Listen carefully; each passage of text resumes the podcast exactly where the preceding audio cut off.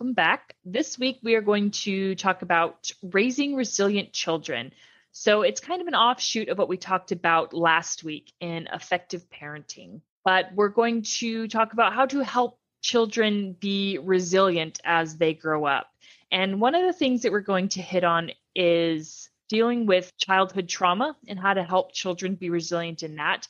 But we also want to talk about helping children to be resilient in life because, as we all know, change is inevitable and change can be incredibly difficult for children. So, how do we help them better adapt? How do we help them to be more resilient? It's such a great thing for parents to think about. It really is. You know, how, yeah. how do you do that? I had this reaction as I was thinking about, you know, talking about this tonight, and I got excited, and I'm trying to figure out why was I excited about this, mm-hmm. and I think it's because if if parents really listen to these suggestions, because I'm gonna, I'm going to go through a, quite a few different suggestions on how you might help children learn to be resilient. Mm-hmm. I think it can make a huge difference in uh, kids' lives, mm-hmm. and so hopefully. Um, you know, parents will take some of these things, uh, try and implement them into their own families. And I think it can be helpful. All of these things, you know, are going to be very helpful for kids. Can I, I have a book that I want to recommend. And absolutely. I, usually when I get going, I forget about the books. So I want to get it out at the okay. start. Yeah. Here's uh, the name of it is called The Yes Brain okay. How to Cultivate Courage, Curiosity, and Resilience in your child. And I think the reason the main, well, it's a great book, but the main reason I love the author, the author's name is Daniel Siegel, S I E G E L. Okay. And Dan Siegel is a he's an at by training he's an adolescent psych, uh, psychiatrist at UCLA. But I think he's one of our country's foremost experts on the brain okay. and how to change it, how to have a healthy brain, and then he incorporates all that vast knowledge about the brain and how it works into how do you have healthy relationships. Mm-hmm. so i i think his books he's written quite a few books. Um there's i can't remember the last one was specifically about adolescence but if you go search for dan siegel's name i think any of his books are really quite helpful. Okay. So resilience why you know why were we even talking about this? And so mm-hmm. if we talk about you mentioned childhood trauma, but then, you know, life is stressful and there are other events other than just trauma that can be mm-hmm. difficult for children. And I think back when we talked about anxiety, which we've talked about several times, mm-hmm. it's really important to understand the brain changes that happen when you're under threat and then the physiological physiological changes that happens when one is under threat. And so what happens is your body goes through these changes, which are designed to make us faster and stronger and more alert and more capable. And so, for instance, our heart rate increases, our blood pressure goes up, adrenaline and cortisol. I think I've mentioned that, you know, start flooding our body. And all of that is to get our body and our mind prepared to act in some way to save us. It's so the fight or fight response. It's, it's exactly that. It's a fight or flight uh, response. So in the short term, so for, for an immediate issue, it's really helpful. Mm-hmm. Oh, and the additional thing, the brain thing, is often our our executive function is in our frontal lobe, and what uh-huh. we call executive function is how we make decisions and things like that. We're thinking out problems, and often what happens is that that actually gets turned off, and we think that the reason it, in the short term, and the reason mm-hmm. for that is that you know maybe when you need to run or you need to fight you don't want to sit and think about it and mm-hmm. you know have some sort of internal discussion with yourself about should i do this should i do that mm-hmm. i think mm-hmm. sometimes you just need to act and i had a very recent experience with that we were at a family barbecue and my son who is almost two he started choking. And at first it was kind of like, you know, we were watching him because he was still getting air. He was kind of doing that thing where, you know, they're choking, yeah, but yeah, they're, yeah. yeah. And so eventually I could see that he wasn't getting any air. And I didn't even think, I just immediately reacted because I've been through a lot of training for how to help a, a an infant or a, a young child choking. And just without even thinking about it, I leaned his head forward and I banged on his back and and he got it up and got it out. but I really think it was that fight or flight response. I mean, yep. just uh, I didn't even think I just acted. Right. And and you're exactly right. That's what it mm-hmm. is. You know, I always think as as much as I know about the brain and how it interacts with the body, I think it's such an amazing system, really. Mm-hmm. Um, yeah, the way it really works. is. Um, mm-hmm. So, you know, your description of that event, it's pretty amazing. Yeah. So now the problem comes though if the stress is prolonged, mm-hmm. then all those things, adrenaline, especially cortisol, heart rate going up, uh, blood pressure going up, that is not good for the body. Right. And I and I think um, I mentioned during several talks uh, about anxiety that you know in the center of your brain the amygdala is the thing that gets triggered, mm-hmm. and so even though this isn't, and I'm going to say again, this isn't what really happens. I always envision the amygdala as being inflamed in okay. some way, mm-hmm. and so it's easily like you're easily startled you're easily upset you're and and all those that's the anxiety that's mm-hmm. the you know kids that grow up and they're anxious and so mm-hmm. one of the reasons that we want to talk about resiliency is to help children learn how to better handle the issues that come through them with life and it's and sometimes it's going to be traumatic events mm-hmm. that's true but as you mentioned there are all sorts of changes because if if you're triggered easily if your amygdala you know is easily triggered then you know go, going to a new school like when you change to go to middle school or when you mm-hmm. go to mm-hmm. high school that can be a triggering event that then causes the child to be anxious and the resilient child doesn't react in that same way mm-hmm. so that's the reason to talk about resiliency. Mm-hmm. And I think it starts with, and I've and I've heard this before. I've had another therapist tell me this that it starts with as a very young child how you react to things like when they fall over or when right. they become injured. Sure. It kind of starts there. So, for example, if babies trip a lot uh-huh. and kids are going to, they're going to fall over, they're going to bleed, they're going to get hurt how do you handle a bleeding child? Do you run around and freak out like a chicken with its head cut off? Right. Or so, do you remain calm? Okay. So, as a new parent, so this would be about 41 years ago. My oldest mm-hmm. child is 41. I remember she was in a tub and she slipped and she, I guess she must have bit a lip or tongue or something. Anyway, yep. she started bleeding, right? Because those uh-huh. are bleeders. Yeah. So oh, yeah. our our first child and I kid you not, we're in the car going to the hospital. This no. kid, yeah, so you know that's an overreaction, right? But we figured out, okay, that's an overreaction, and yeah. somehow maybe we took ice, and the ice, you know, she's sucking on the ice, and it stops the bleeding. Uh-huh. Anyway, so you bring up a really good point, and that is that there are going to be childhood accidents, and how yes. we react as parents, and I would say it's the intensity with right. which we react. Yeah. It's because the kids will pick up on that. Mm-hmm. And I think, again, this goes back to anxiety. And I, you know, throughout the idea at one time that anxiety is not necessarily what we inherit, it's what we're taught.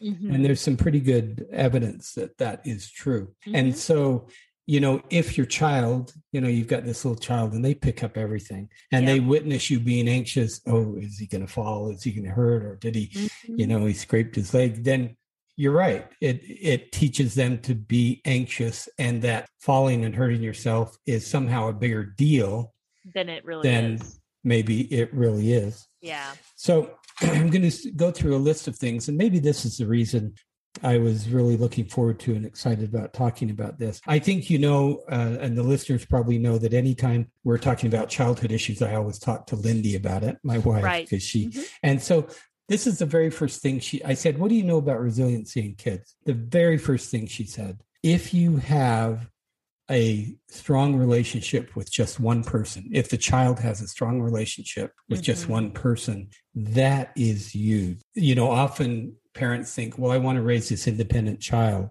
But it's not that you want them to be independent before they're able to be independent. Mm-hmm. There's this fine line between helping too much and not helping enough. Very and, fine. Yeah. And, and it's hard to figure that out. Mm-hmm. But I think the research is pretty clear on this that if you are, if you have people around you who care about you, who are there to help you. Now, this is typically parents, right? Or right. grandparents. It doesn't have to be. I mean, it can be a teacher. Sometimes teachers are that way, and mm-hmm. you know mm-hmm. they're the people who are really supportive. But it's that it's that social support with that emotional component. I think we talked about this, um, John Gottman's uh, emotion coaching and how you talk to kids and really promote emotional awareness. And so, right. if you're the parent who's there, who's ready to support their kids in any way they can. Now, that does not mean you do something for them. And that's actually something I'll get to in a minute. It's mm-hmm. just you're there when they need that support. Mm-hmm. And you mm-hmm. don't run in and solve their problems for them immediately because that's that's another issue we'll talk about is you want them to learn what we might call self-efficacy yeah and, and so again it's a it's a fine line. I mean it's tough for parents. I mean i gave you the example of my oldest child and we're on uh-huh. the way to the uh-huh. ho- hospital with the you know bit lip yeah that's it. Yeah. So that's as, a little overkill. Right and as you're speaking i'm thinking of when of toddlers of when a toddler gets hurt because they fall a lot and off they scrape their knee or whatever and and how how we react. A lot of parents it's instinctive to run to the child and and comfort them and just are you okay? Are you okay? Are you okay? Yeah. when yes. when really the better way to do it is oh did you get hurt? and acknowledge that they're hurt stay calm and comfort them in whatever way they need comfort. And that way they they feel seen they feel heard. Someone is acknowledging i'm feeling something but you're not just amplifying it or yeah. That's a really good way to put it you know don't amplify it but it's empathy for the emotional reaction mm-hmm. so before we leave that one uh, the research says that you know it's not that it's not necessarily the inner strength of the child or that rugged self uh, reliance. It mm-hmm. is the reliable presence of at least one supportive relationship. Mm-hmm. That's that the important sense. thing. Yeah. In the context of a loving relationship with an adult who helps the child to develop those coping skills. Mm-hmm. So having someone who cares about them is really important. Now the the next thing is it's okay to, to help children learn it's okay to ask for help.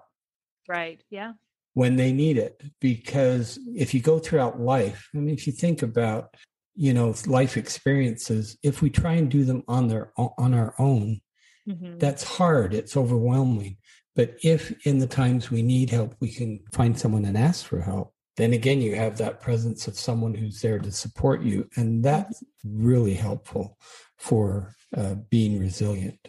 Mm-hmm. So let's take a minute and talk about something that can be really hard the importance of never lying to a child, yeah. which which seems kind of odd. I agree because yeah, because there's kind of cultural social things that that we do talk about and parents will know exactly what i'm talking about cultural things that uh, around christmas or losing oh, a first oh, tooth you right. know those kinds of things like you know they kind of understand and i mean that that kind of makes it almost like okay this seems backwards. And maybe some parents make get think that that well if we're lying to them about that then why isn't it okay to lie to them about other things? I've i've heard this one thing on Facebook one time that said, When my parents learn how to read, I'm going to be in all sorts of trouble because when they ask me what that sign says, I tell them things like, No talking to your brother or, you know, don't hit. They're just telling little white lies yeah. to help the get through yeah. that moment. Or if you eat too many gummy bears, you're going to turn into one, is one that I heard my friend say, which is eh? just, which was kind of just a silly thing. And I don't think, you know, I think kids kind of know when you're just being silly. But I think that it's very, very important to never lie to a child as much as you possibly can. I, I agree. And so you bring up an interesting point. In fact, one of my daughters thought that they should not, they should tell the reality around Santa Claus. Mm-hmm. I don't know. I, I think their kids actually believe because the problem with that, yes, it's a lie. But if you then tell them that Santa Claus isn't real, then you set them up to be different than every other kid in yes. their class. Yeah. And that in and of itself is really, really tough. And then you set them up to be disliked by all the other parents when they go around mm-hmm. telling their kids that Santa Claus isn't real. So yes. I think I, I always put those two Easter Bunny might be one, Tooth Fairy yep. might be one. Yep. Yep. I put those in a little bit different uh, category because they are social norms. Yes. That and honestly, I have never seen anyone who came into my office and said, I am traumatized because my parents lied to me about Santa Claus. I've right? never seen it. so I yeah. feel I you know, I feel like I was not traumatized by that.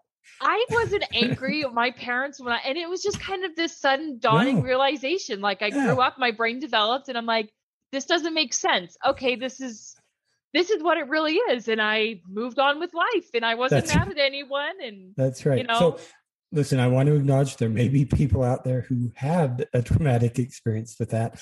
I have not met them yet, though. So yeah.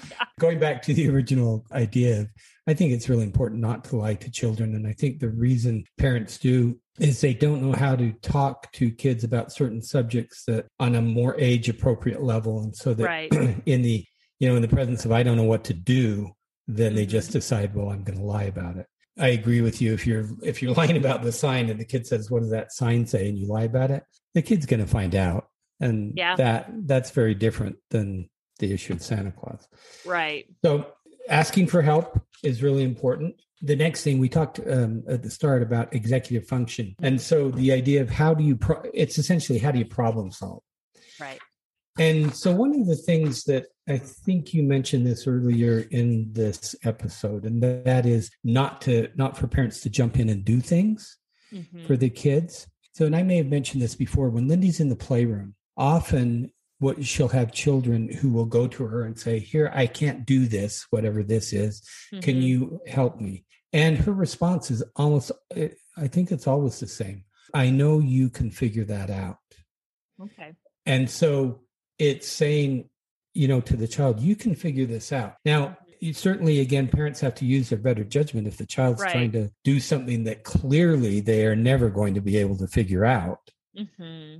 then you need to step in and help them and teach them. But if in your mind it's clearly something they can do if they just put forth the effort, mm-hmm. then you help them to to do that and you and you say you can you're able to do that and then the response when they're able to like even taking a jar a lid off of a jar and then you say see i knew you could do that i'm okay. you know i'm really happy that you were successful okay let's take a quick break and we will be right back Hi there, my name is Maya Acosta, and I'm the host of the Healthy Lifestyle Solutions podcast, where I explore ways that we can optimize our health. I learned about the field of lifestyle medicine, which uses evidence based approaches to prevent, halt, and in even some cases, reverse disease. These are lifestyle modalities such as using certain foods as medicine, using exercise to reverse disease, managing our stress, and even getting adequate sleep. Join me and the amazing people that I get to talk to as I set out to learn how taking better care of ourselves can help us both improve the quality of life and enhance our longevity. Let's get started.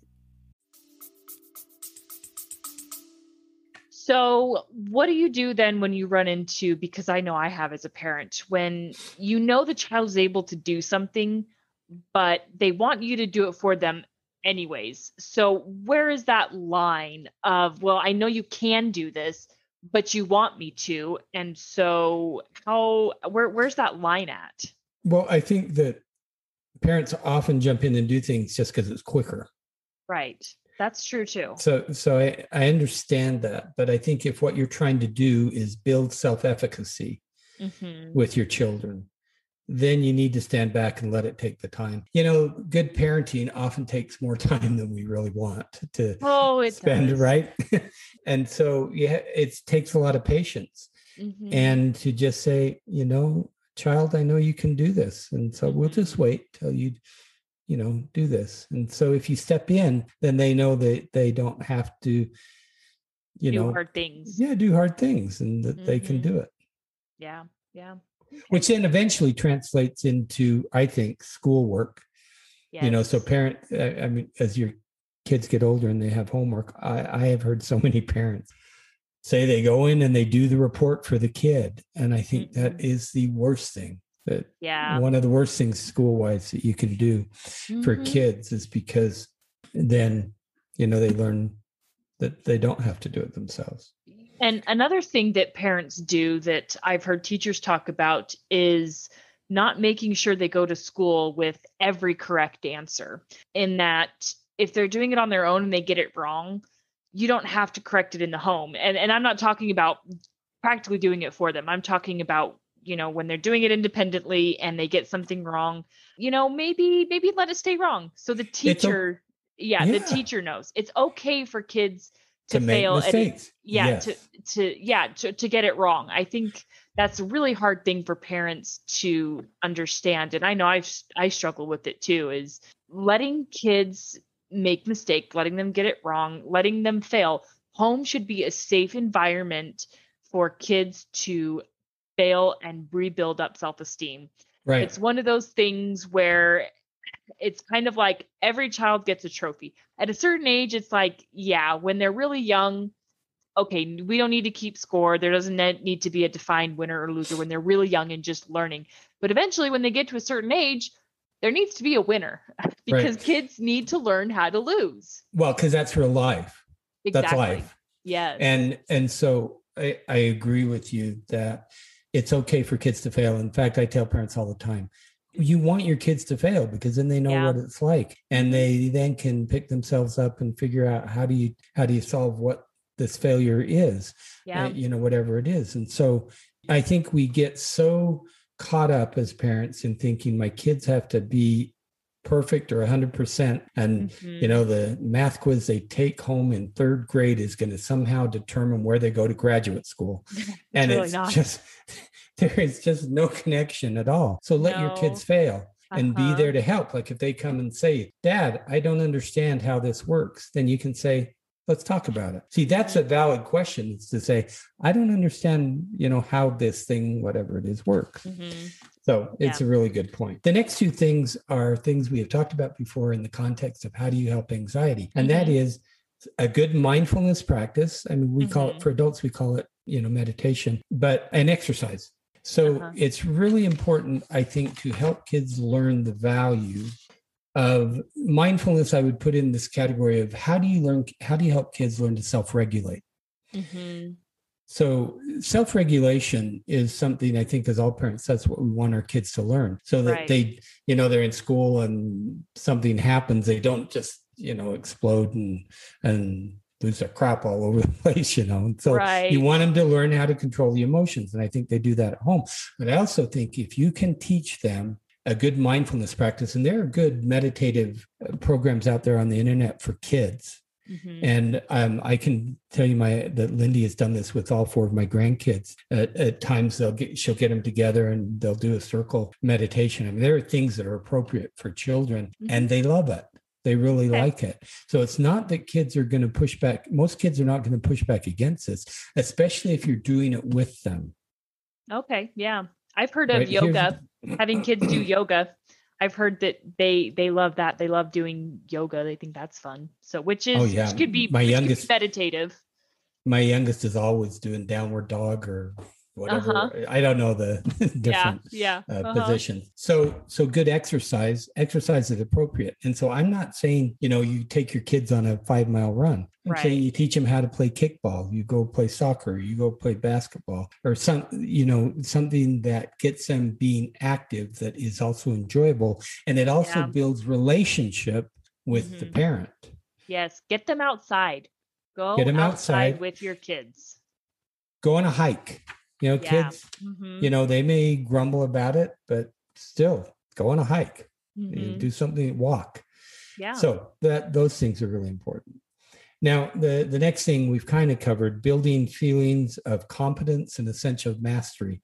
Uh, this is something that we've known for a long time and really worked with our kids. And, and you may be aware of this that if a child, so especially when they hit adolescence, if they have one thing that they really feel like is their thing. For instance, I'm a piano player, I'm a soccer player, I'm a singer, I sing. And it, it really doesn't matter what it is. And they can have more than one thing, but if they have one thing that they feel like they are mastering, mm-hmm. that is really important for kids because okay. it helps give them that sense of mastery. And it really ties an accomplishment in it. Okay. And what you're doing is let's say just playing the piano or learning to play the guitar and that is you know you're taking something that's hard mm-hmm. you're working at it uh, hopefully daily or weekly and right. you're practicing and so over time really in a maybe it's not a subtle way, maybe it's not so subtle, is that you're teaching the kid, I can do this hard thing and become better. And it builds self esteem too. It That's really, resiliency. Yeah, I could really see that building self esteem because eh, they're doing something that they can be proud of. I mean, they can mm-hmm. see, wow, like for example, playing the piano, this song used to be really, really hard, and now I can play and it's easy. That's yeah. that sounds really effective. Yeah. So I'm teaching all four of my grandkids piano right now. Mm-hmm. I don't know that I'm a great teacher, but they love it. And it's exactly that. You and know, they love spending them, time with you. Yeah. Well, so they all too. spend time with me. So next thing is certainly modeling resiliency as a parent. Mm-hmm. Now, sometimes that, you know, that might be hard given the context, but let's say, oh, for instance, the adult, you know, maybe they're trying to get a job and they don't get it mm-hmm. the way you react to that, if you're resilient or not, mm-hmm. can be a good example for your children. For okay. example, if it's devastating and okay, it's the end of the world, I didn't get this job. Well, that's not being resilient. Or if but they if get you, fired from a job. If you get fired from a job, it, that's yeah. very difficult but uh-huh. you can you can take that and use it as an opportunity as to how one is resilient by okay. modeling okay you know yeah i got fired but i'm going to go start looking for a job right now and here's what i'm going to do and so you start that process and you can let the kids see you know yeah okay dad's facing or dad or mom's facing a hard thing and they're going to come out on the other end i mean that's modeling is really important mm-hmm. uh, for children yeah so you know, we've talked about, let's see, taking risks. Okay. Now, that this is another one of those hard ones, which is a judgment call, right, for mm-hmm. parents. When is the risk too big? So you don't want to let or encourage your children to take risks that are too big or that might be too dangerous or where there's a higher chance of failing. Although remember, failure is fine. It's just you want to help them learn to take risks that they have a decent chance of being successful. Okay. And what that means to take risks is I'm going to try this. I'm going to try it. I don't know if it'll work, but I'm going to give it, you know, try anyway. And so, so that's an important skill to have. So, and and an example that I may be thinking of is when a kid is learning to do something physical, like maybe learning yes. to swim or swinging or doing something that uh, physically can be dangerous or mm-hmm. a, a, little bit dangerous. a little scary a little scary for him yeah sure. yeah well i mean you know going down a slide for mm-hmm. a, a, young toddler or or learning to swim it can also be a big one that's a risk and there are dangers involved and you have to know your child and you have to make a judgment call of how much your child can handle i guess in that case because they need to know and understand you're going to be there you're not going to let them drown well, but they need to learn. Yeah, the example of the slide, and maybe all of us who've had who've had young kids have probably uh-huh. had the slide thing because kids are, you know, you put them at the top of the slide and they don't want to go down the slide. And yep. so you want them to learn that they can master that. And so you mm-hmm. have to be able to, you know, help them understand what it is and take it's a risk,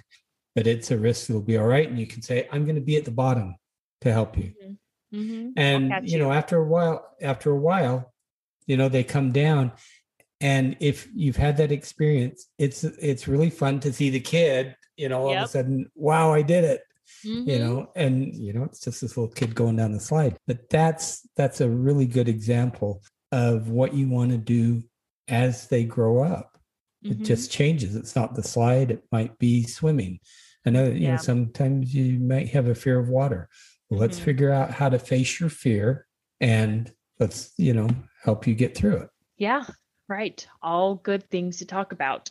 So that is it for today. We are already out of time. Man, it just flies. I can go on forever. And I know that I should have told you. you can cut me off at any time. But I think the